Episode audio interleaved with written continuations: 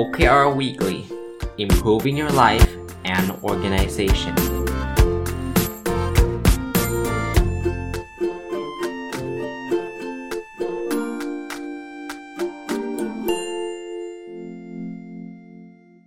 สวัสดีครับ ยินดีต้อนรับเข้าสู่รายการ OKR Weekly นะครับ ก็เป็นรายการที่เราเจอกันทุกวันพุธนะ ที่ผมจะเอาเรื่องราวเกี่ยวกับ OKR แล้วก็เรื่องราวที่เกี่ยวเนื่องมา มารีวิวให้ฟังมาเล่าให้ฟังนะครับ จัดมาตั้งแต่ต้นปี 2021 ตอนนี้จะปลายปีแล้วนะครับก้าวเข้าสู่เดือนสุดท้ายของปี 2021 แล้วคือเดือนธันวาคมนะก็ยังคงต่อกับคอร์สออนไลน์ที่ผมได้รีวิวให้ฟังคราวที่แล้วนะครับคอร์สนี้อาจจะไม่ได้เกี่ยวกับ OKR แบบเป๊ะๆซะทีเดียวนะ แต่ว่ามันเป็นคอร์สที่เขาพูดถึงรูปแบบของการสร้างระบบการจัดการ ผลประกอบการหรือเรียกว่า performance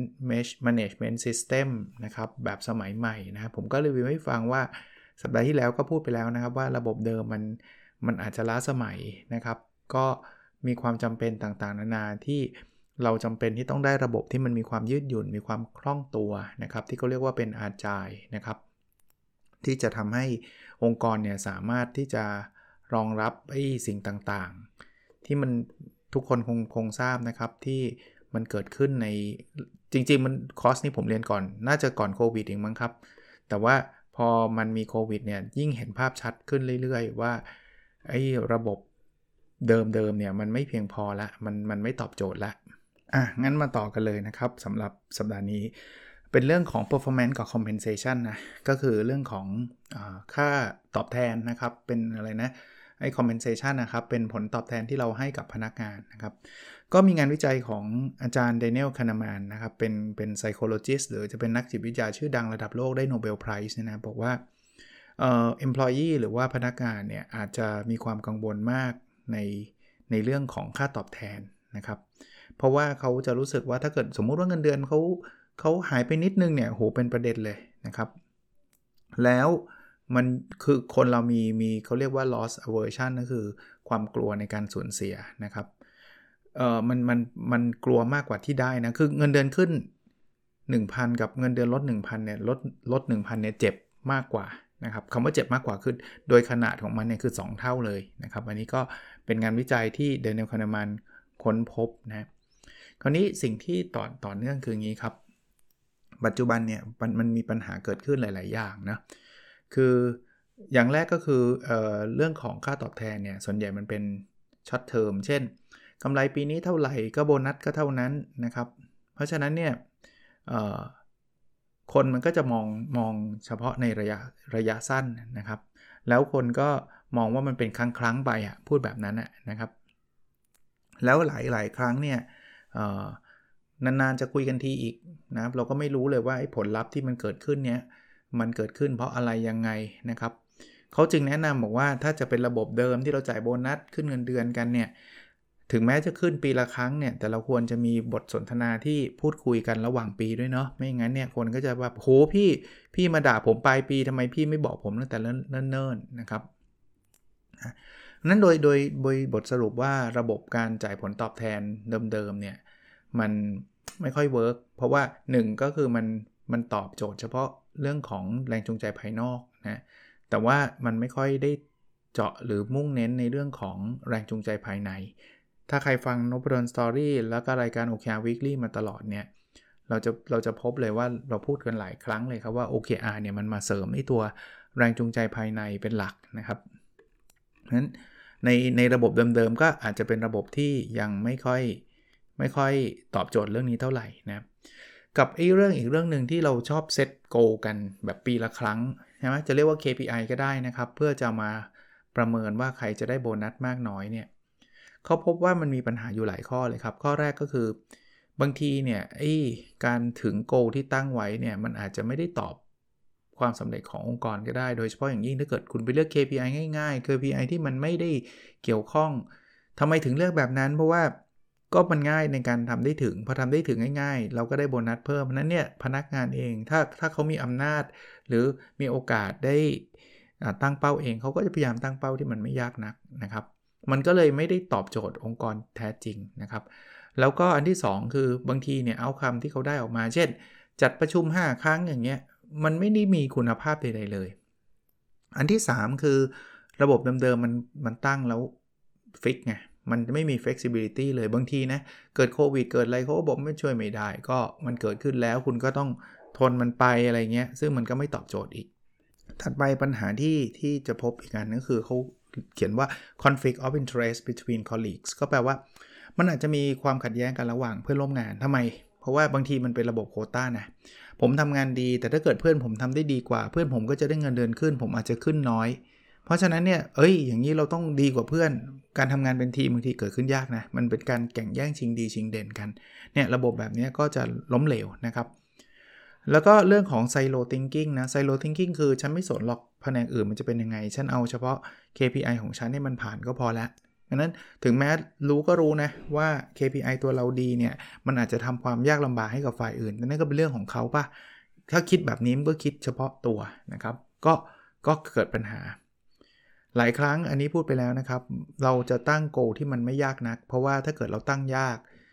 มันไม่ถึงไม่ถึงเราไม่ได้รับเงิน ไม่ได้เงินเดือนขึ้นไม่ได้โบนัสนะเราก็เลยตั้งโกที่มันง่าย ๆ ตั้งเป้าหมายที่มันง่ายๆนะแล้วบางครั้งถ้าเกิดสมมุติว่าเราทำได้ตามเป้าแล้ว บริษัทเนื่องจากเป้ามันไม่รีเลทจำได้ไหมเป้ามันง่าย ๆ เช่น จัดประชุม 5 ครั้ง ผมก็ทำครบแล้วนี่ แต่การจัดประชุม 5 ครั้งมันไม่ได้ทำให้บริษัทกำไรเพิ่มขึ้นเนี่ยบริษัทก็ไม่ได้มีโบนัสบริษัทอาจจะบอกก็เราไม่มีกำไรเราก็ไม่มีโบนัส มันก็ทำให้เรารู้สึกพนักงานเองก็รู้สึก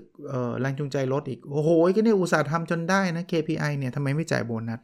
พวกนี้เป็นปัญหาที่ผมคิดคิดคิดว่าหลาย ๆ ครั้งเนี่ยก็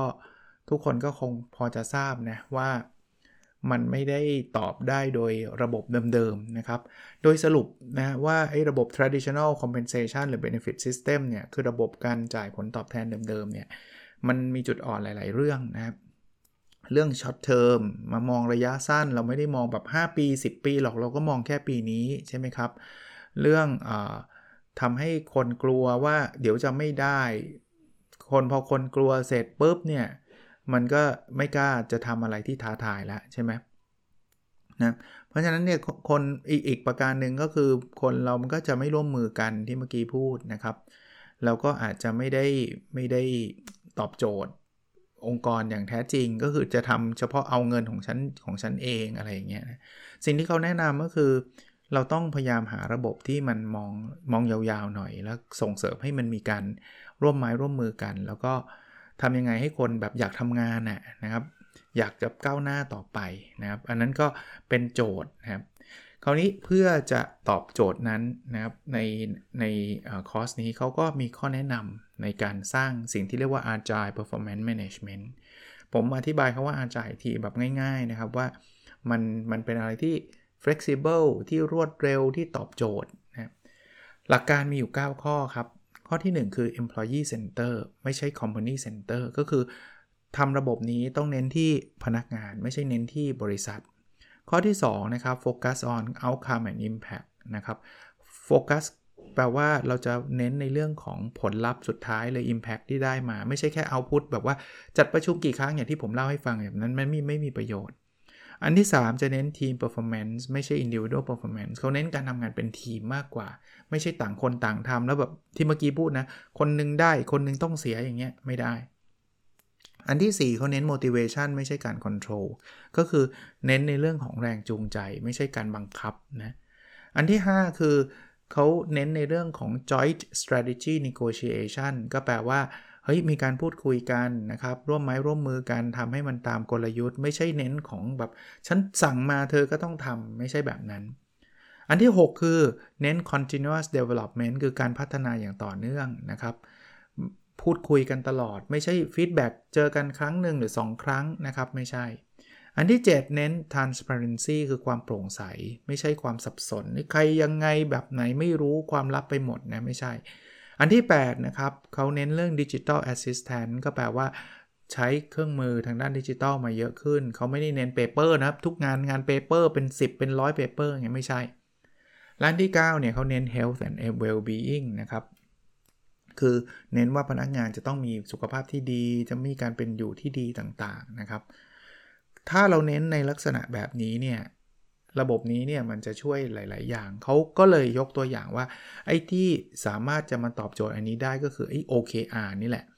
คือไม่ได้แปลว่า OKR เป็นเครื่องมือเดียวนะครับ แต่เขาบอกว่า OKR เนี่ยมันช่วยทำให้ระบบที่เรียกว่า Agile Performance Management เนี่ยดีขึ้น ดีขึ้นยังไง หลายคนฟัง OKR Weekly มาแล้วก็แอดซูมว่าน่าจะรู้จัก OKR เป็นอย่างดีนะ ถ้าไม่รู้จักลองย้อนกลับไปฟังหน่อยก็ได้นะครับ ผมจะได้ไม่ได้พูดซ้ำว่า OKR คืออะไรนะ หนึ่งคือ OKR หรือระบบ Agile เนี่ยมันจะช่วยทำให้แรงจูงใจภายในพนักงานเพิ่มขึ้น ผมถึงบอกว่า OKR เนี่ยไม่ได้เป็นเครื่องมือที่ถูกสร้างขึ้นมา เพื่อจะมาประเมินผลแล้วก็ขึ้นเงินเดือนพนักงานคนละเครื่องมือกัน อันที่ 2 มันทำให้มีการให้ feedback ได้ตลอดทั้งปีเลย OKR เป็นระบบที่เน้นการให้ feedback ตลอดเวลา อันที่3นะครับมันทำให้คนเนี่ยเป็นเขาเรียกว่า สามารถบริหารจัดการงานด้วยตัวเองได้นะครับ แล้วถ้าองค์กรมีคนแบบนี้เยอะๆเนะมันก็จะเป็น self organization นะครับ แบบเป็นองค์กรที่บริหารจัดการตัวเองได้นะครับ อันที่ 4 คือมันเป็นระบบที่ไม่ได้ไปลิงก์กับการประเมินผลพนักงาน และก็การให้โบนัสตามปกติ ผมไม่ได้บอกห้ามประเมินห้ามให้โบนัสทำไปตามปกติ แต่ว่าเครื่องมือนี้เป็นอีกเครื่องมือหนึ่งและที่5เนาะมันรวดเร็วครับ มัน flexible มันปรับเปลี่ยนได้ OKR ไม่ได้ตั้งไว้ต้นปีแล้วเสร็จแล้วห้ามเปลี่ยนเลยไม่ใช่แบบนั้นนะครับ OKR เป็นส่วนหนึ่งนะครับ เพราะนั้นเนี่ยก็โดยสรุปนะ อันแรกคือไม่ลิงก์กับเรื่องของการจ่ายผลตอบแทนนะครับ อันที่ 2 คือถ้าใช้ระบบ OKR เป็นระบบหลักอันนี้นะครับ ไม่ได้เป็นการสั่งมาจากข้างบนนะครับนะแต่เป็นเป็นเราเราต้องเห็นภาพใหญ่ของข้างบน vision mission แต่ว่าไม่ใช่แบบ top down ลงมาเลย อันที่ 3 มีมีความยืดหยุ่นนะครับ ไม่ใช่ว่าตั้งแล้วห้ามเปลี่ยนนะครับ อันที่ 4 มันจะสร้าง culture การทำงานใหม่ ๆ เกิดขึ้น แล้วอันที่5เนี่ยมันจะเป็นระบบเปิดทุกคนเห็นหมด ทุกคนเข้าใจซึ่งกันและกันนะครับ อันนั้นก็จะเป็นสิ่งที่เขาก็พูดถึง OKR นะครับที่ผมผมเข้าเรียนคอร์สนี้เพราะว่ามันเป็นเครื่องเครื่องมือคือมันเป็นคอร์สที่พูดถึง OKR เยอะพอสมควร แต่ว่าหัวใจคือระบบการ performance management นะระบบการจัดการผลการปฏิบัติงานองค์กรนะครับอ่าคราวนี้ในในคอร์สนี้เขายังพูดต่อว่า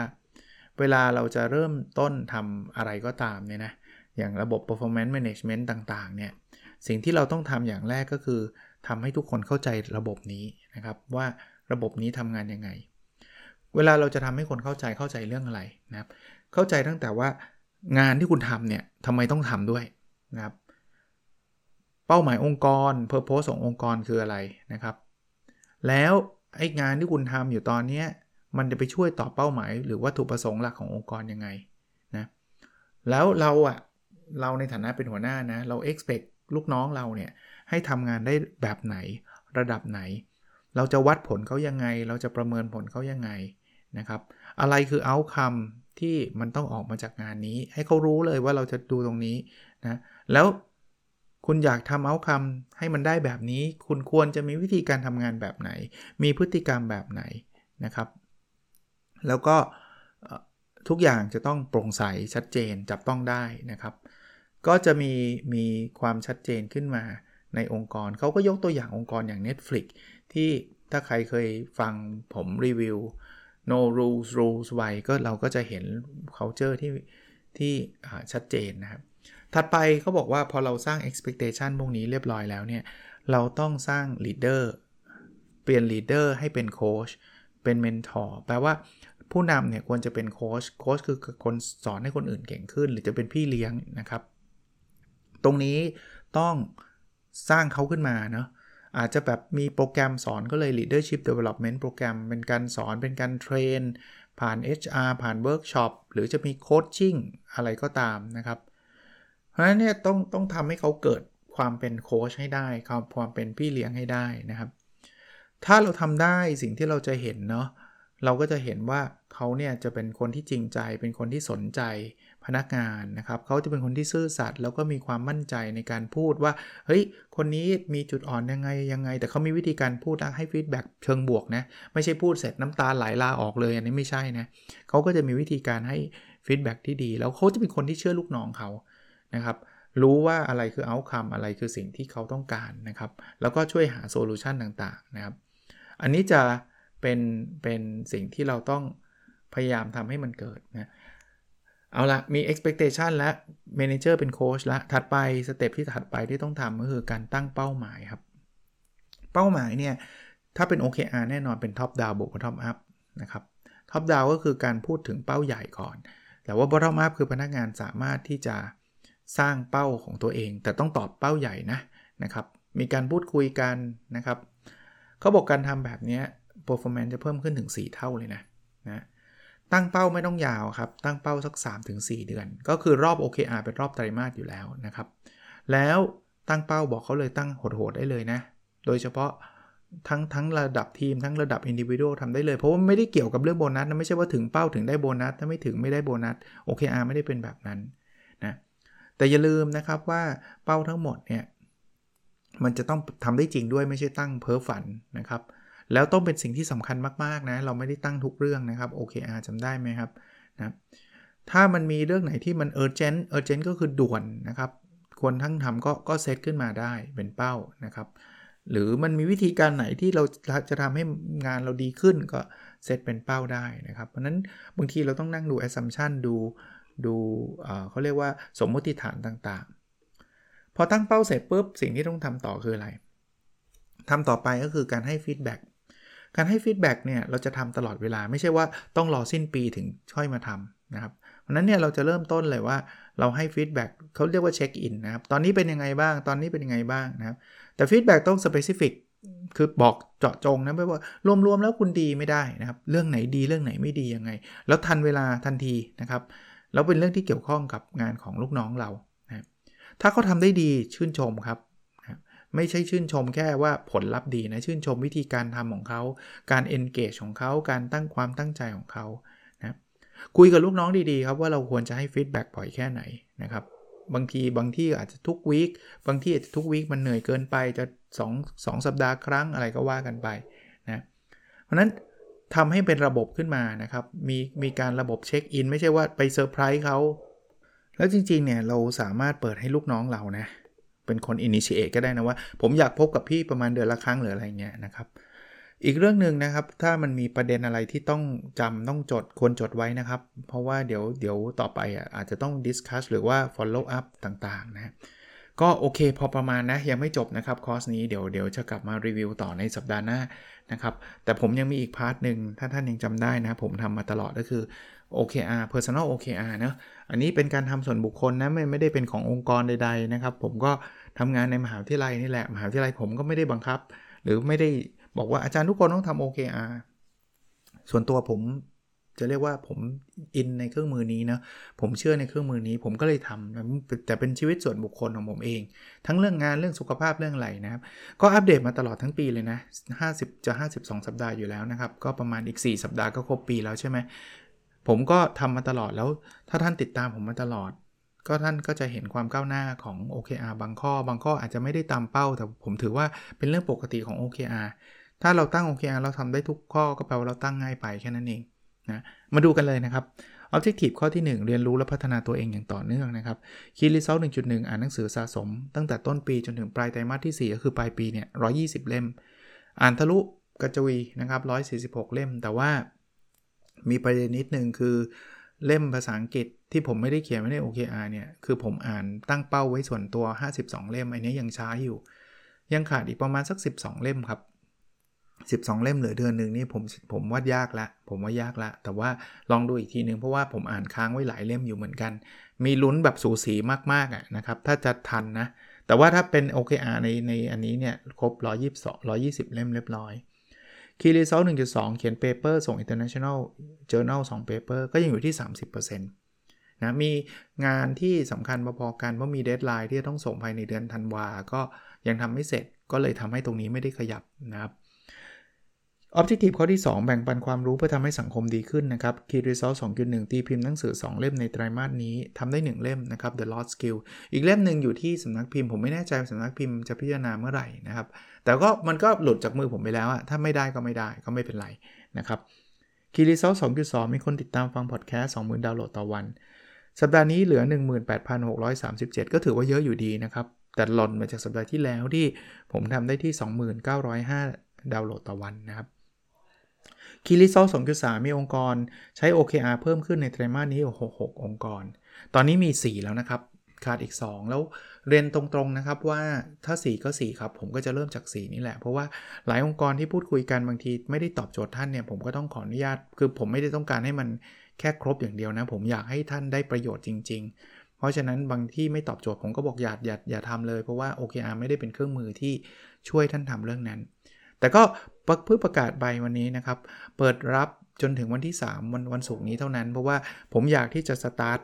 เร็วๆหน่อย เพราะเพราะหลายองค์กรเนี่ยเขาอยากที่จะนำไปใช้ในองค์กรใน Q1 เลยของปีหน้านะครับ เพราะฉะนั้นเดือนนี้เดือนธันวาแล้วอะก็คงต้องต้องปิดตั้งแต่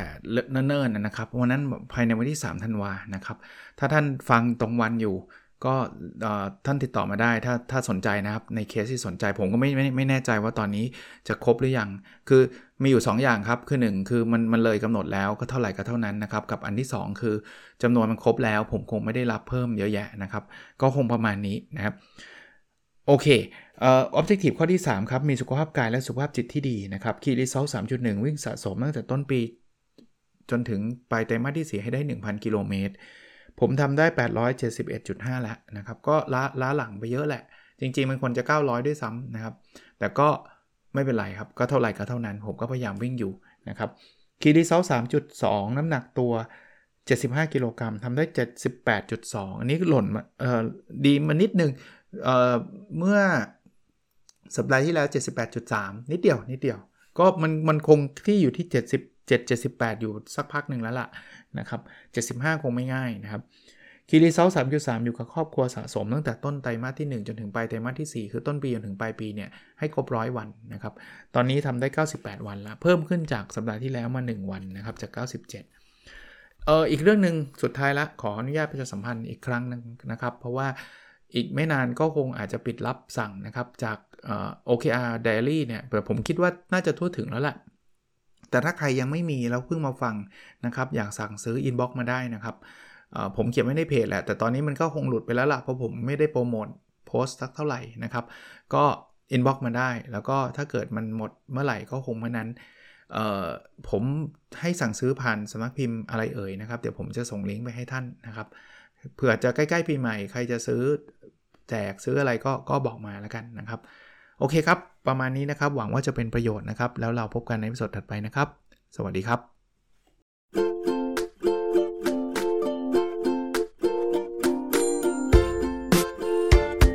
The OKR Weekly Improving Your Life and Organization